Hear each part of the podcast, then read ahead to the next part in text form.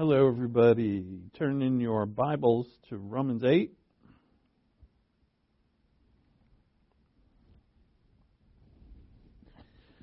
Uh, today we're going to be looking at in uh, Romans 8 this uh, word, specifically a word that is for our requirements uh, that before the law are fulfilled. It's uh, actually the word means a righteous requirement. And, uh, you know, for all, of us who have had requirements over our heads throughout our lives, it's nice to hear for once that somebody else fulfilled it for us, uh, and that through Christ and His cross, the righteous requirement of the law is fulfilled in us. Um, and, and through that, there's, there's also a responsibility on the believer too, which also comes out in this, in this word or in this passage. So we have, um, God fulfilling something extremely important for us that only Christ could do. And then from that position, as we, we often talk about, then we're called to, to live in a certain way. And so that's what we'll see after we pray. So let's open up in prayer. Let's thank God for our opportunity to be uh, before His Word and to have such an important uh, topic to be to be learning which is the ministry of God the Holy Spirit in convincing us that we are what we are in Christ. So, with that, let's pray.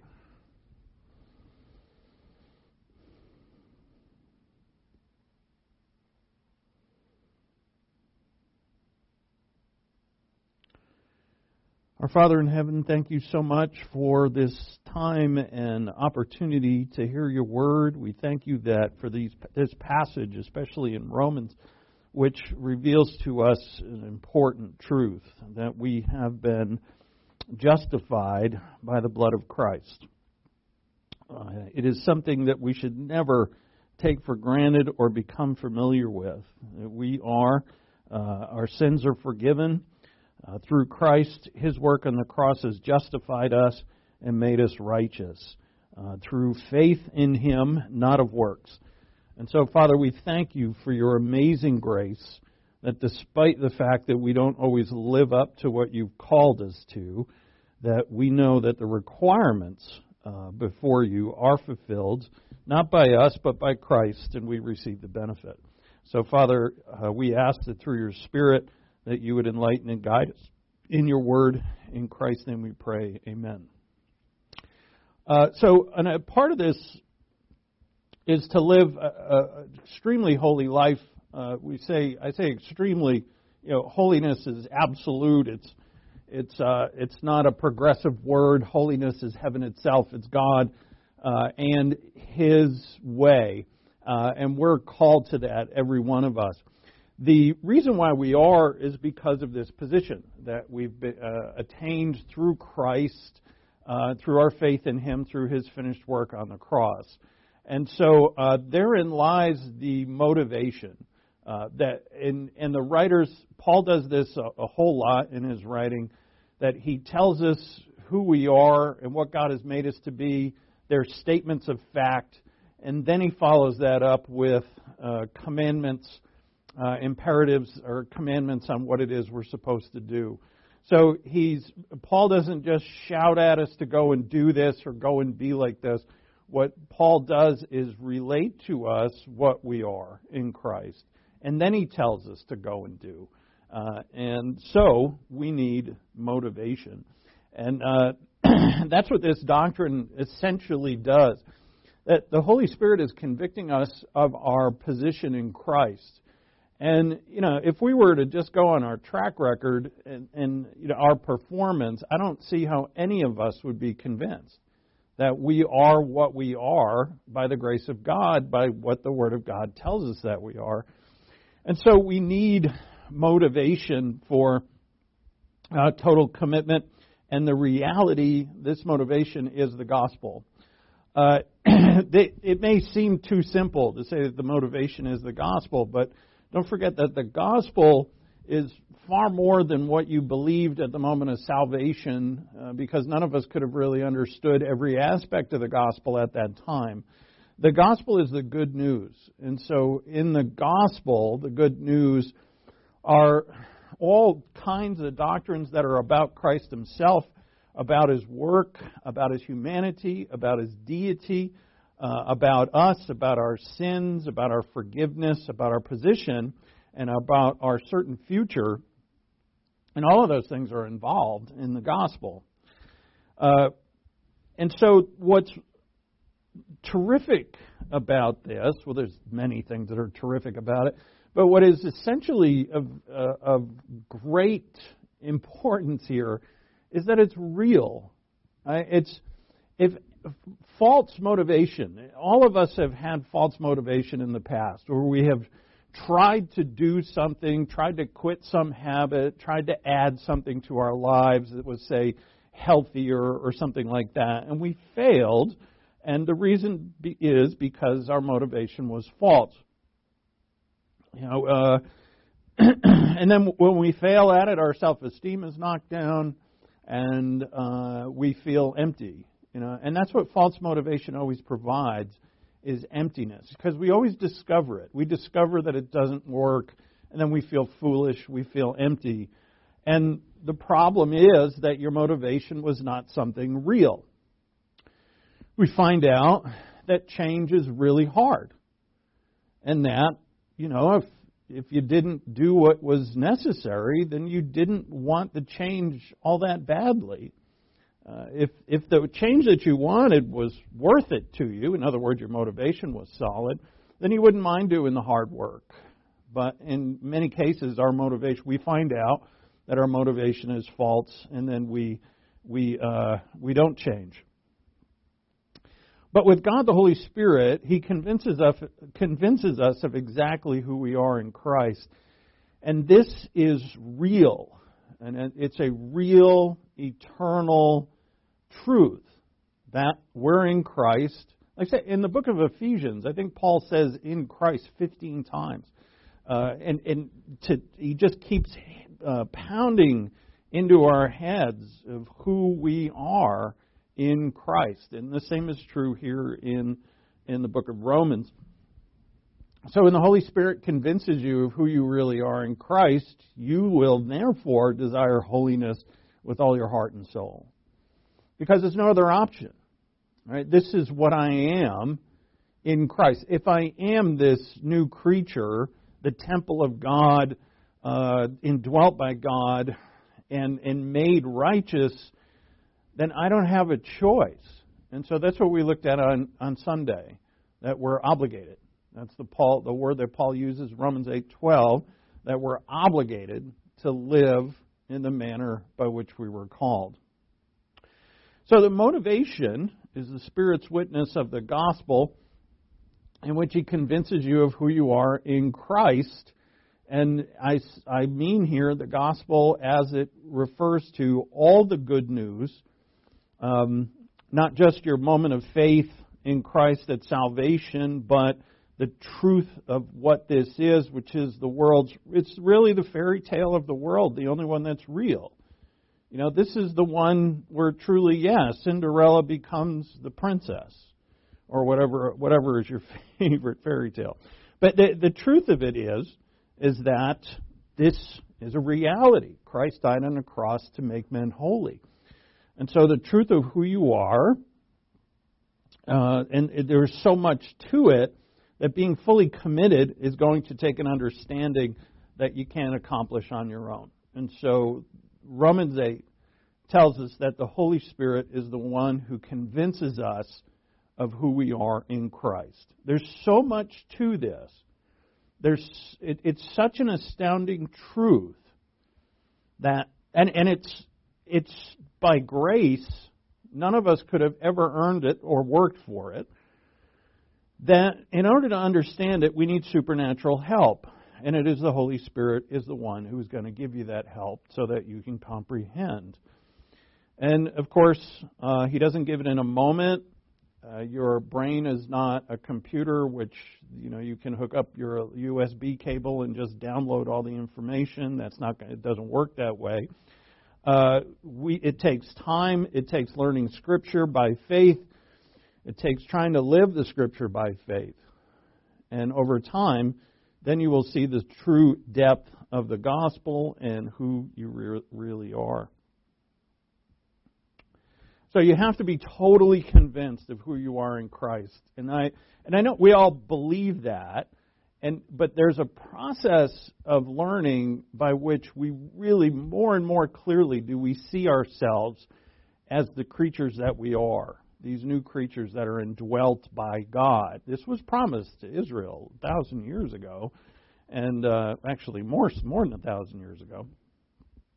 And so, the believer Therefore, because of this astounding truth, the believer is in debt to live life as holy as heaven itself. So, just to give us a reminder of uh, of Sunday, look at Romans eight twelve. So then, brethren, we are under obligation not to the flesh to live according to the flesh. For if you are living according to the flesh, you must die. But if by the Spirit you are putting to death the deeds of the body, you will live. For all who are being led by the Spirit of God. These are the sons of God. And so, all of us who are sons of God are being led by the Spirit of God. And we're being led uh, in, a, in a positive way. In other words, we're walking according to the Spirit. The main theme in Romans 8 is to walk according to the Spirit. Or we're resisting the Spirit, still the Spirit is going to work upon us God is going to discipline us if necessary for us to see uh, and to make the proper corrections. And thank God for that. Uh, and so, what we have is a loving God who is always trying to lead us in the right way. And because of that, in our position in Christ's righteousness uh, that we are uh, given and justified before God, we are obligated but not to the flesh. That's what we're obligated to before, but to the Spirit. so, we also realize that our own, on our own, we fall far, far short of this uh, standard. Romans 8 is certainly one of the most astounding chapters in the Bible. Uh, Romans itself is one of the most outstanding books in the Bible. But in this chapter in Romans 8, Paul relates the exceptional life of the new creation in Christ. And he actually doesn't go into detail about what that life is in chapter 8. That starts in chapter 12, actually, in verse uh, chapters 12 through 15. But what he does is he gives us the quality of life here in chapter 8. It is a spiritual life lived by those who have been made for it. We have been designed by God for it. And so it is what we are to be. The Holy Spirit is again mentioned 17 times in Romans chapter 8. So it is a truly spiritual life that without the Holy Spirit, it's impossible for us to do it. And this we have to know. This is to give us hope and confidence. But also to know also to know that to try and attempt this on my own without trust and faith in the Spirit of God, uh, and, and it's why I come up short. When I do come up short, which you know we don't have to we don't have to all confess our sins here today. That we we know that each of us have come up short, and it probably wasn't that long ago that we have what Paul struggled with. If we look at look at Romans seven twenty four. Gail, could I have a little more volume, please, in house? Thanks. Uh, Romans seven twenty, perfect. Wretched man that I am, who will set me free from the body of this death? So why does he say wretched man? Well, we know this passage. Paul states that I, I what I do I don't want to do, and what I what I don't want to do I do. Uh, he sees in his mind the law of God that he loves, and he sees in the members of his body his failure. Uh, and you know, I it is of my personal opinion, and as many others, that this is Paul as a saved man. Uh, Paul certainly wasn't sinless as a, as a saved man, and neither is anybody. So he concludes here that he's wretched, but thanks be to God that through Jesus Christ our Lord, so then, on the one hand I myself with my mind am serving the law of God, and on the other with my flesh the law of sin. This is our fallen self, our old self, which still tempts us, and we still give into it from time to time. And therefore, all of us would conclude this. Is not a Christian who knows anything about themselves and about what they're called to be who wouldn't agree with Paul that they're also wretched people. And wretchedness is slavery. Because why? Well, Paul says, Who will set me free? So the body of death is a body of slavery. The Lord announced in his home synagogue in Nazareth when he quoted the prophet Isaiah that he had come to set the captives free. He is the only one who could set us free, and he did. We were captive to sin and death in Romans chapter 5, and therefore uh, bound to the Mosaic law. Jesus Christ set us free from sin and death and fulfilled the law for us, so we're set free from the law as well. And so we have this incredible gift that is given to us that, knowing it, will change anyone's life. And the more a person knows it, the happier they'll be, the more powerful they'll, be. We're, you know, our subject is really the filling of the Spirit. What comes with the filling of the Spirit is a filling of energy, of happiness. It's a, one of the great themes of the New Testament is to be filled with joy. Uh, the same word is used for filling of the Spirit. And and so, uh, you know, it is knowing this truth deeper and better that uh, enables you to truly be content. And so, our fallen self and our old self is slave, and Jesus Christ has set us free. So, as we roll now into Romans chapter 8, our first instance of the Holy Spirit being mentioned is a title the title he is given is The Spirit of Life in Christ Jesus. Look at Romans 8 1. Therefore, there is now no condemnation for those who are in Christ Jesus. Now, anybody who has become convinced of their position in Christ and who desires to live holy, this verse is so comforting because of when we're wretched and we come up short. Uh, you know, I, I don't lose my position in Christ when I sin, nor, nor does anyone. We do not, we don't, there's no condemnation on us. We are justified by Christ, not by our works. And so, it, by our works, we can't become unjustified. We weren't justified by them in the first place. That we're justified by the work of Christ on the cross. And because of that, there's no condemnation for those who are in Christ Jesus. This doesn't mean we don't suffer for our sins. We do, and we know this. Uh, and in fact, if you desire holiness, you suffer even more because you want holiness. And so there is now no condemnation for those in Christ Jesus. For the law of the Spirit of life in Christ Jesus has set you free from the law of sin and death. So the title here to the Holy Spirit is the Spirit of life in Christ Jesus.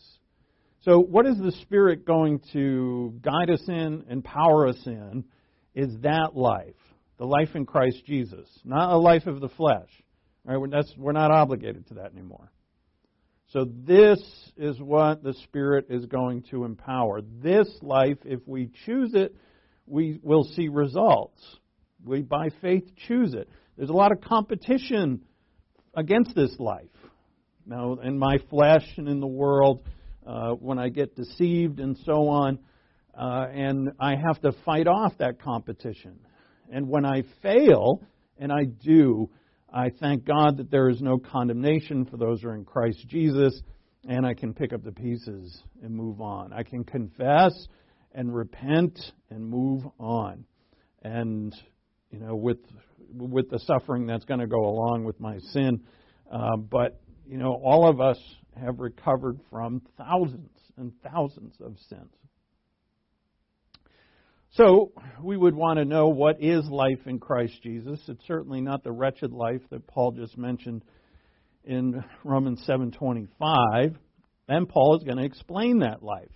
That's what is Romans 8. What is the spirit? What is this life in Christ Jesus? In this chapter, Paul doesn't use the phrase be filled with the Spirit. Instead, he mentions walk by the Spirit. And that's the phrase that he uses. Uh, and technically, it's walk according to the Spirit. So, is there a difference? I don't see much of a difference. Both of these words, uh, to be filled means to, to be full. That's what it means. Uh, this word is used for filling up containers that you know are empty and now they're full. So it's a general word. Walking is also a very general word. Uh, walking means living in the context of the scripture. And so we have two things here that relate to the Spirit living by the Spirit, being filled with the Spirit.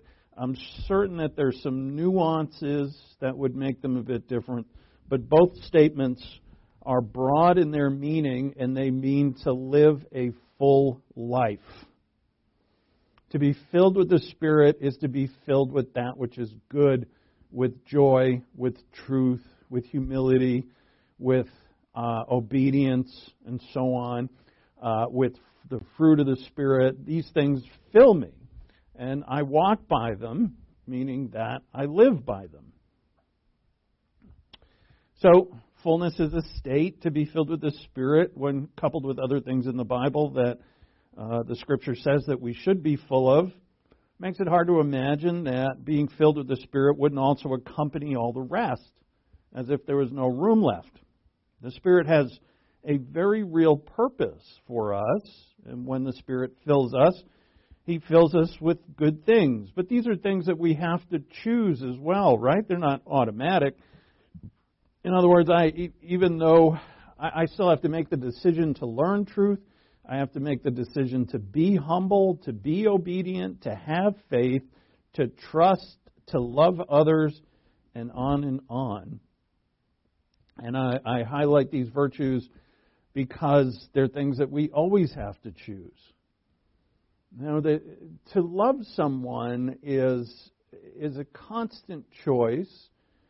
To have truth, to think of the truth, is something that I have to constantly choose.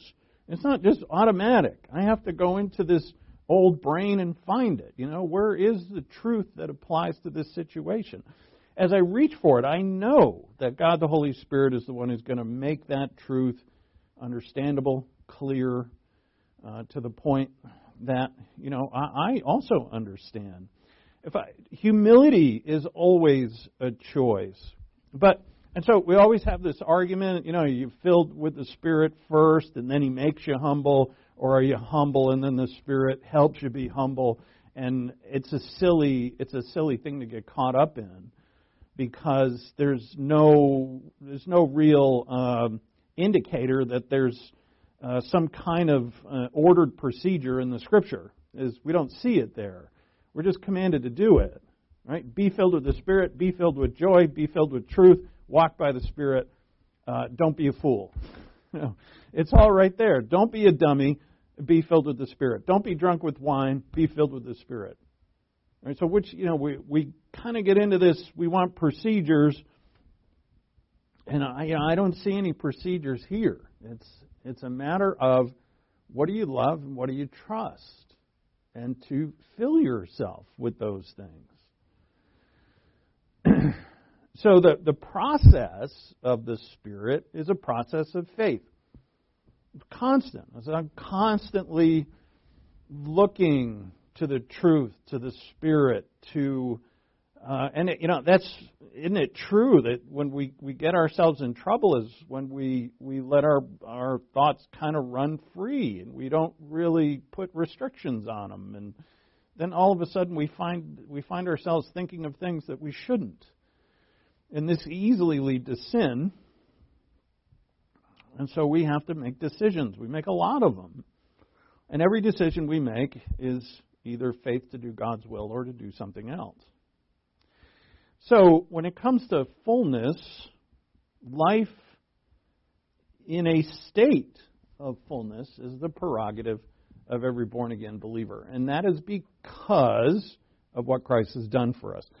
The gospel, the truth of the good news, provides for us this fullness we come to really understand. Like for instance, Psalm 16 verse 11 says, "You will uh, you will make me know the path of life." David is writing to the Lord. You will make me know the path of life. In your presence is fullness of joy. And, you know, and that's always true. Why is it that in His presence there's the fullness of joy? It's because there's no longer a barrier between me and God. Jesus has torn that barrier down. I'm reconciled to Him. Uh, there's no longer this sin issue between me and God. I, I'm justified. There's no longer this, you know, law issue where I, I violate the law. And, you know, God says to me, no, the law is fulfilled in you through Christ. And so now I can actually truly live in the presence of the Lord and have, as David writes beautifully here, in your presence is fullness of joy. And he said, the next line, he says, in your right hand there are pleasures forever. So a life of fullness. It's a phrase that I really like for the filling of the Spirit, at least in this time around when we're looking at it, that it is uh, a life that is filled, like every day, filled with that which is good, which really brings joy and pleasure and purpose, instead of sin and nothingness. Right? That's what sin sin is empty nothingness. It just it, it's it's evil, it's wrong, it's hurtful, it's dark, you know, all the things that God describes it as. And we don't have to live that way any longer. We were stuck in that as unbelievers, but this is the good news. So uh, now let's move to the next, uh, which really our word that we want to look at today, which is the word requirement. It's dikaioma, uh, and this this word is pretty important, especially in the book of Romans. Uh, in that, it means a requirement. And so, you know, this is you walk into a law court, and the requirement is that you keep the law. So the requirement would be that you haven't broken any laws and that you're actually righteous. And so, right, good luck with that. But this says here that we are, and it's by the death of Christ. So, this, this really is, Paul is showing us what the new life is.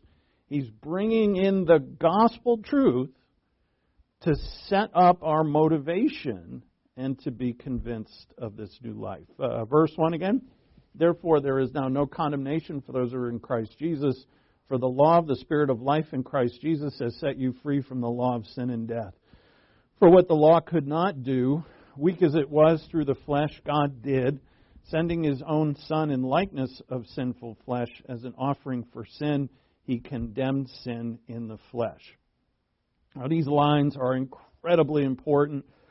What the law couldn't do, why couldn't it do it? It was weak because of us, not because of God. The law is holy, but it was weak, weak as it was through the flesh, meaning our flesh. God did did what? Sending his own Son in the likeness of sinful flesh as an offering for sin, he condemned sin in the flesh. So that, right, this is great purpose here. So that in verse 4, the requirement, that's the, the Greek word that's on the board, the requirement of the law might be fulfilled in us who do not walk according to the flesh, but according to the Spirit. For those who are according to the flesh set their mind on the minds on the things of the flesh, but those who are according to the Spirit, the things of the Spirit. For the mindset on the flesh is death, but the mindset on the Spirit is life and peace. Because the mindset on the flesh is hostile toward God, for it does not subject itself to the law of God, for it is not even able to do so. And those who are in the flesh cannot please God. So those who are in the flesh, this would be an unbeliever Now, there's some issues here, of course, and uh, depending upon you know, what denomination you're from, you might interpret this a bit differently. But uh, the the key, well, the word that becomes an issue is again in verse four. The requirement of the law might be fulfilled enough. See that might, and that might is showing us that the verb filled is in a subjunctive. So a subjunctive is well, maybe it will, maybe it won't. And it depends, you know, there's different kinds of subjunctives. But we'll just, we won't get too technical with it. We'll just leave it there as it is that it might be fulfilled. Now, if that's the case, then what Paul would be saying here is when I'm walking by the Spirit, I fulfilled the law. The requirement of the law is fulfilled in me. When I don't walk by the Spirit, it's not fulfilled in me. And there's a whole camp of theologians who say, no, that's wrong. This is judicial. Now, what judicial means is you're pronounced holy, you're pronounced that you've fulfilled the law, that the righteous requirement of, is fulfilled in you. And, and then, so you are of the type that walks according to the Spirit. So, in other words, what Paul is saying here is that he's talking about new creature. What does new creature do? New creature walks by the Spirit. That's its birthright, his or her. I'm, I'm, this is what I'm made for. So is Paul saying that, or is he actually talking about us behaving ourselves? And it depends. It depends on where you where you would put your, uh, I guess your your doctrinal hat on in, in this case. But let's look at it a little bit more in Romans, and then hopefully it'll clear us up. First off, uh, dikaioma is used in chapter 1. Go to Romans 132. And this passage is definitely about the unbeliever. Well, it's really about the unbelieving world. And the unbelieving world has messed up the world. And whose fault is it that all this all things have gone wrong? It is certainly not God's.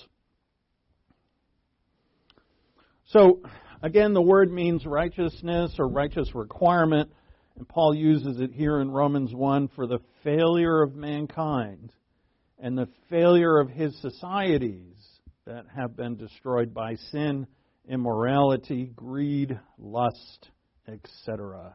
So look at verse 32. And although they know the ordinance of God, so see the there's the word, ordinance, dikaioma, of God, that those who practice such things are worthy of death.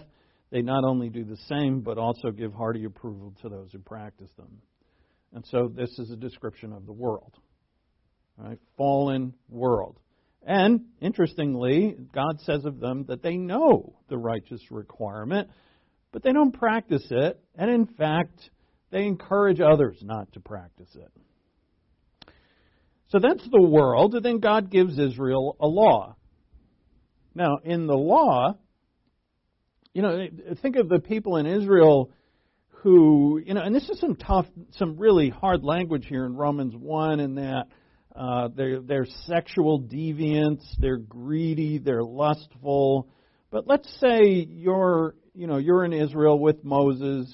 Uh, you're not in Israel yet, but you're at Sinai and you hear the law. And you say, well, you know, I'm not all that greedy. I don't. I don't have a sexual devi. Uh, I'm not a sexual deviant. Uh, you know, I'm, I'm monogamous. Say, you know, and and and I haven't stolen from anyone. I haven't murdered. And so, you, you know, if a list like this, you would say, well, I don't really fit into that list. It's a pretty harsh list. But when you're given 613 commands, I mean, everybody's a violator.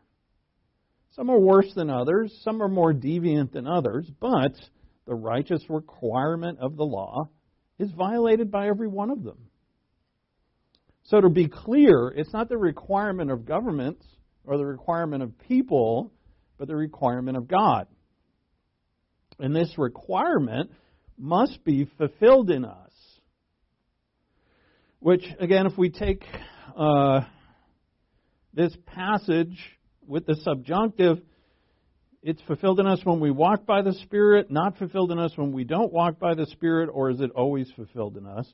And, you know, as I said, this is argued. This is argued by various theologians, and we're all going to, we have to come to our own conclusion. I, I don't want to say, well, look, which I did this on Sunday, because my opinion is we're all made to walk by the Spirit. We've all fulfilled the requirement of the law. Which that statement, we've all fulfilled the righteous requirement of the law, is absolutely true. I'll show it to you right now. Uh, but the, you know, the interpretation of Romans 8 4 that we're all designed to walk by the Spirit, not everybody would agree with me on that. Uh, and that's fine. Because one thing I do know is that the new creature in Christ is made for this life, but also we have to choose it.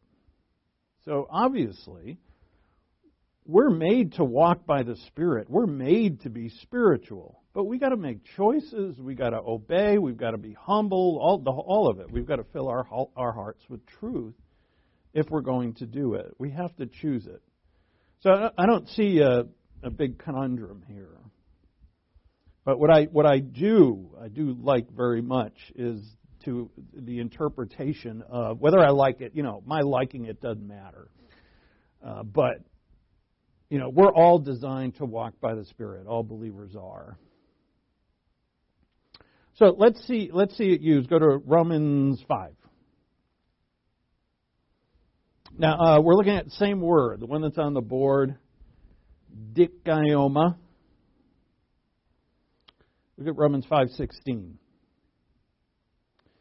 The gift is not like that which came through the one who sinned.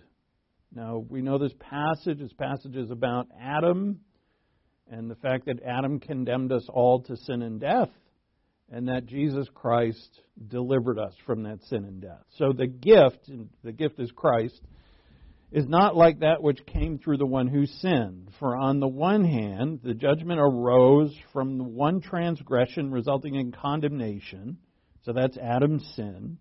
But on the other hand, the free gift arose from many transgressions, resulting in, and see the last word there, is dikaioma, justification. So in Romans 8 4, it's a righteous requirement. In Romans 5:16, it's the actual finished work of Christ. Because of Christ dying for many transgressions, it resulted in justification. And justification for who? For us. This is the good news. Right, this is the gospel. We are justified.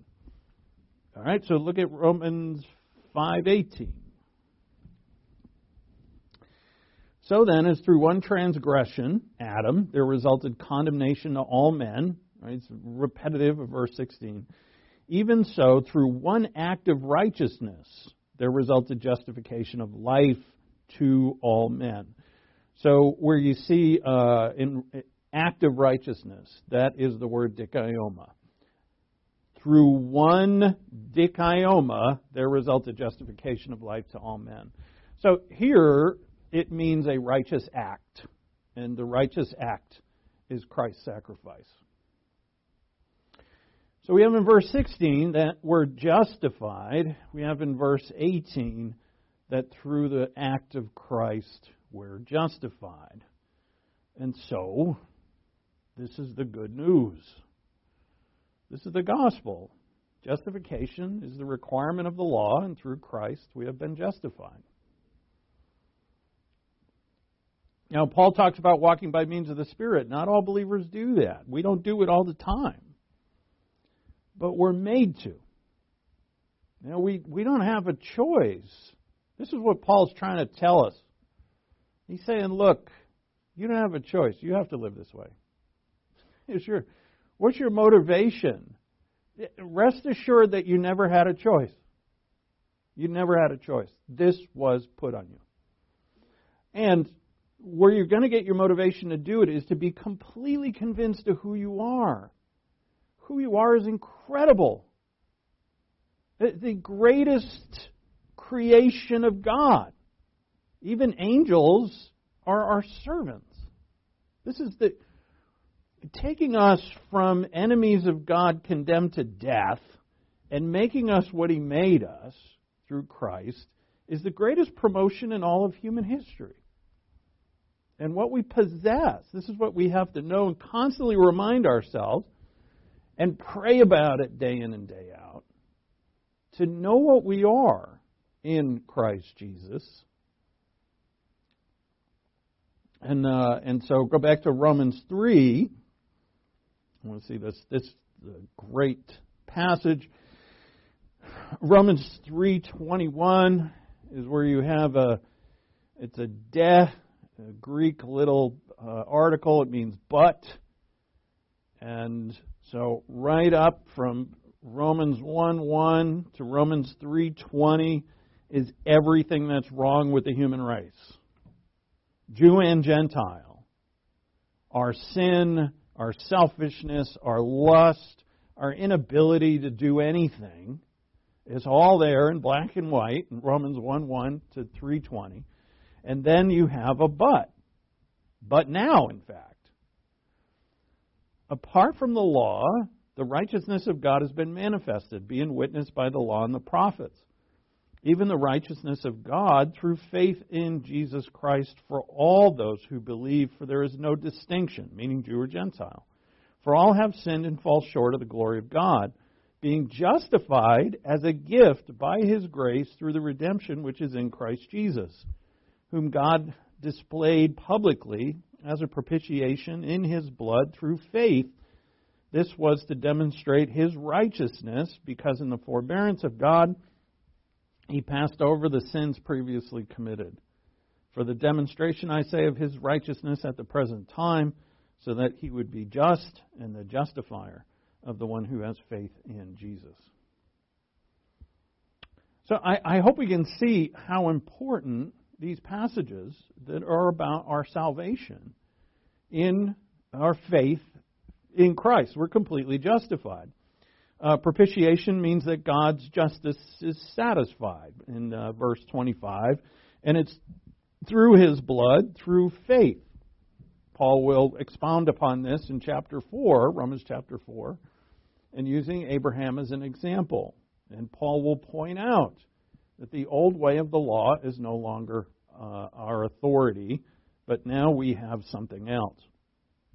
And this astounding statement God has declared us righteous on the basis of what Jesus did on the cross. He's pronounced us not guilty in a court of law, despite our sin and our guilt.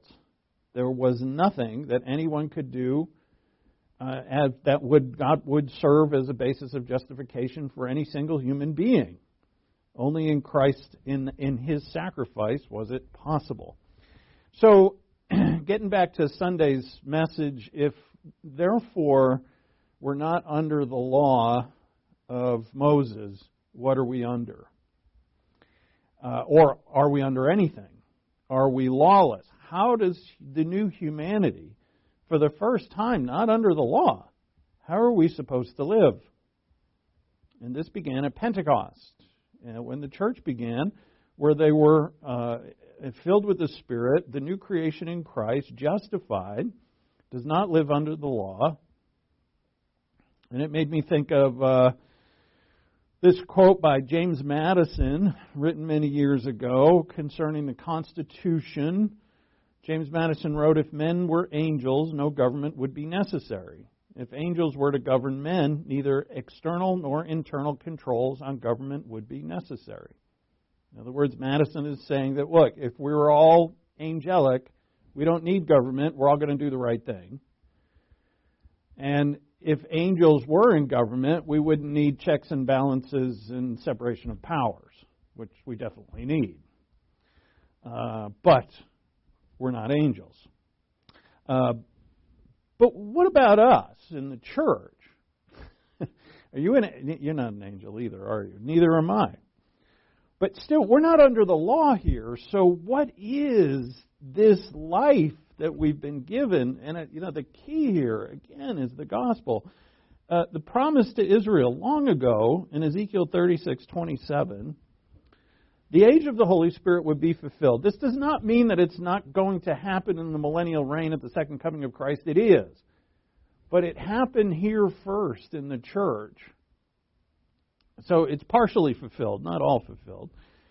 And that's another one. That's my opinion. There are those who differ in that opinion. Anyway, but at least we know we're filled with the Spirit, right? Or I should say that we have the Spirit of God indwelling us. Ezekiel 36:27, I will put my Spirit within you and cause you to walk in my statutes. Think about that. Now, in the millennial reign, is everybody going to walk in the statutes of Christ? I mean, they're going to be sinless. And that's not the case. But what is, he said, I'm going to cause you. You know, it, it's not so much I'm going to force you as that I'm going to empower you to fulfill the requirements that I demand. I will put my spirit within you and cause you to walk in my statutes, and you will be careful to observe my ordinance. Ordinance is what? It's a righteous requirement. So, if I'm not under the law, can I do what I please? Well, we get back to this title for the Holy Spirit, which was at Romans 8 1. He's the Spirit of life in Christ Jesus. See, this is what we live by. And by this, well, no, we can't do whatever the heck we want. We, we are under, the Spirit is given to us so that we live the life of Christ Jesus, just like Him. And, you know, what and if we could boil it down to one thing, this it might be oversimplified, but I'm, I'm one who likes simplicity. Uh, go to 1 Corinthians 9, last passage.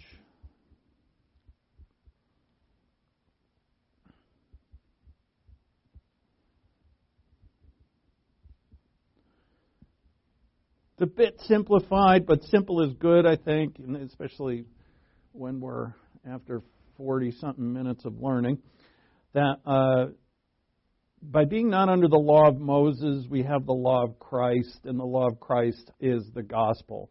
Why is the law of Christ the gospel? Because Christ is the gospel. The good news is Him. Right? Paul, Paul writes about in Ephesians, Ephesians 3, writes about the mystery, and this mystery which no one knew before, but now has come into the world and is made known, is Christ. And so the gospel is Christ. He's the good news. So notice what Paul writes here in 1 Corinthians 9 19. He's, and he's speaking here about his ministry and his desire for the gospel. For though I am free from all men, I have made myself a slave to all. See, I'm free from all men. I'm not under law, but I have made myself a slave to all, so that I may win the more. To the Jews, I became a Jew so that I might win Jews. To those who are under the law, as under the law, though not being myself under the law, so that I might win those who are under the law. So, in other words, he means here he's not going to make an issue out of it. If, you know, he's going to wash his hands a certain way, fine. He's going to eat certain foods, fine. He's not going to make an issue out of it because he's going to relate the gospel to them.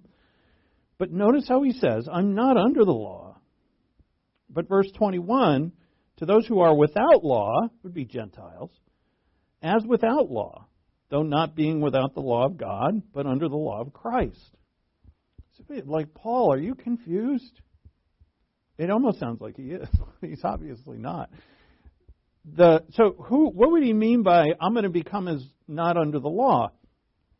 Well, you see, there was a great contention between Jews and Gentiles where Gentiles would, you know, they had their own lifestyle that wasn't of the law, and they didn't wash certain ways, they didn't eat certain foods, they didn't, you know, pray certain prayers, and the, the, this would make the Jews very angry. And then the Gentiles would get angry at the Jews because, and I mean in the church, because they were so tight shirt. You know, you take that starch out of your shirt, you know, that kind of, you know, I'm not under the law. But Paul says here, look, when I'm around those who are without the law, I'm not making an issue out of what they eat, how they wash, and stuff like that. But he says, I'm not lawless. And this is great key here to our understanding. We're not under the law, but Paul says, I am under the law of Christ, so that I might win those who are without the law.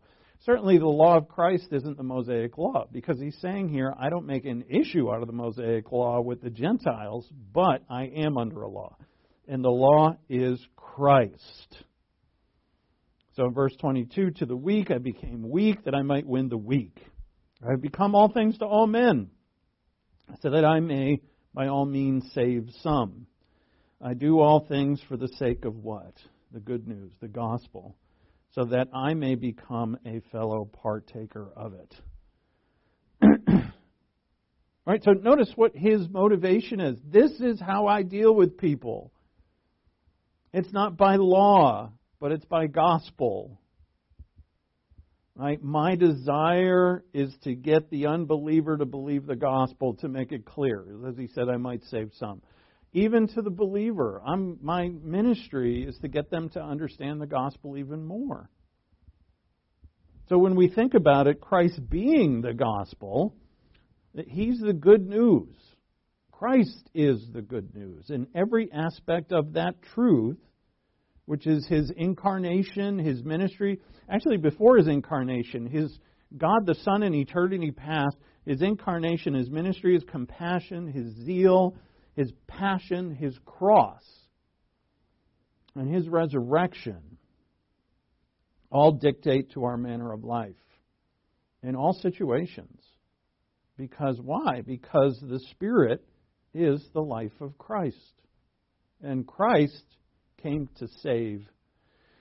And Paul is all things to all men because Paul he doesn't want to impress people. He's not trying to make friends. He's trying to make the issue the gospel. And so Paul's motivation, his law, is the gospel, and so is it ours.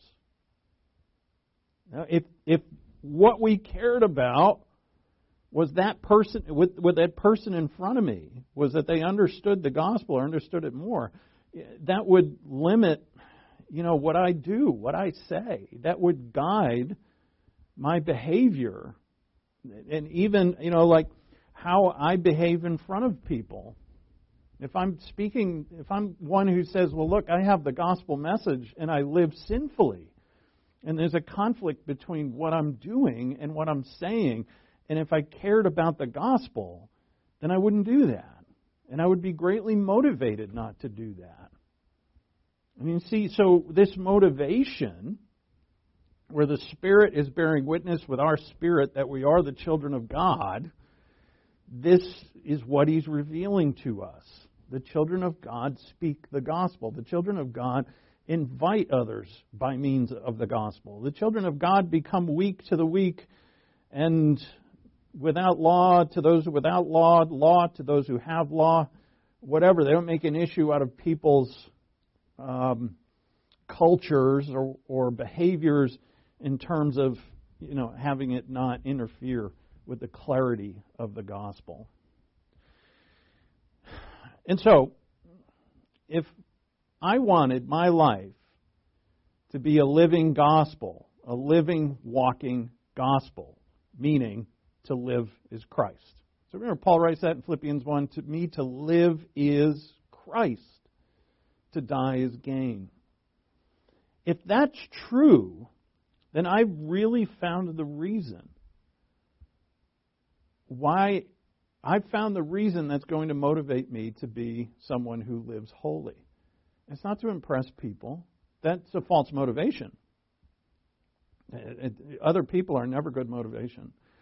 It's it's not to gain accolades in the church. I guess that's impressing people. It's not to you know I want rewards in heaven. I'm you know I think it's essentially about me. I want crowns. I want stuff for me. That's a false motivation. But the true motivation is the gospel of Jesus Christ. And when that's my motivation, then I will have the I won't want to live any other way. And that's uh, Paul here makes an issue out of that in Romans chapter 8. When we fill ourselves with divine things, the Spirit fills us to accomplish what those things should look like in our lives our thoughts, our truths, our virtues, everything. It's a life that looks like Christ. And to be filled with all the things that we're told to be filled with. Let's pray. Thank you, Father, for your word, and thank you for the truth of your gospel, how it, in and of itself, is so packed with truths, truths that uh, should set us free, but also to provide us motivation to live in a manner that would speak the gospel clearly to others, to be witnesses, to be living epistles, to be living, walking gospels. And so, Father, as you convince us that we are your children through your Spirit, we become more convinced and motivated on the manner of life that we have to live. And we thank you, Father, because it's all by grace and through faith. And we pray, Father, that um, that truth would be impressed upon all who hear. And we ask in Christ's name, amen.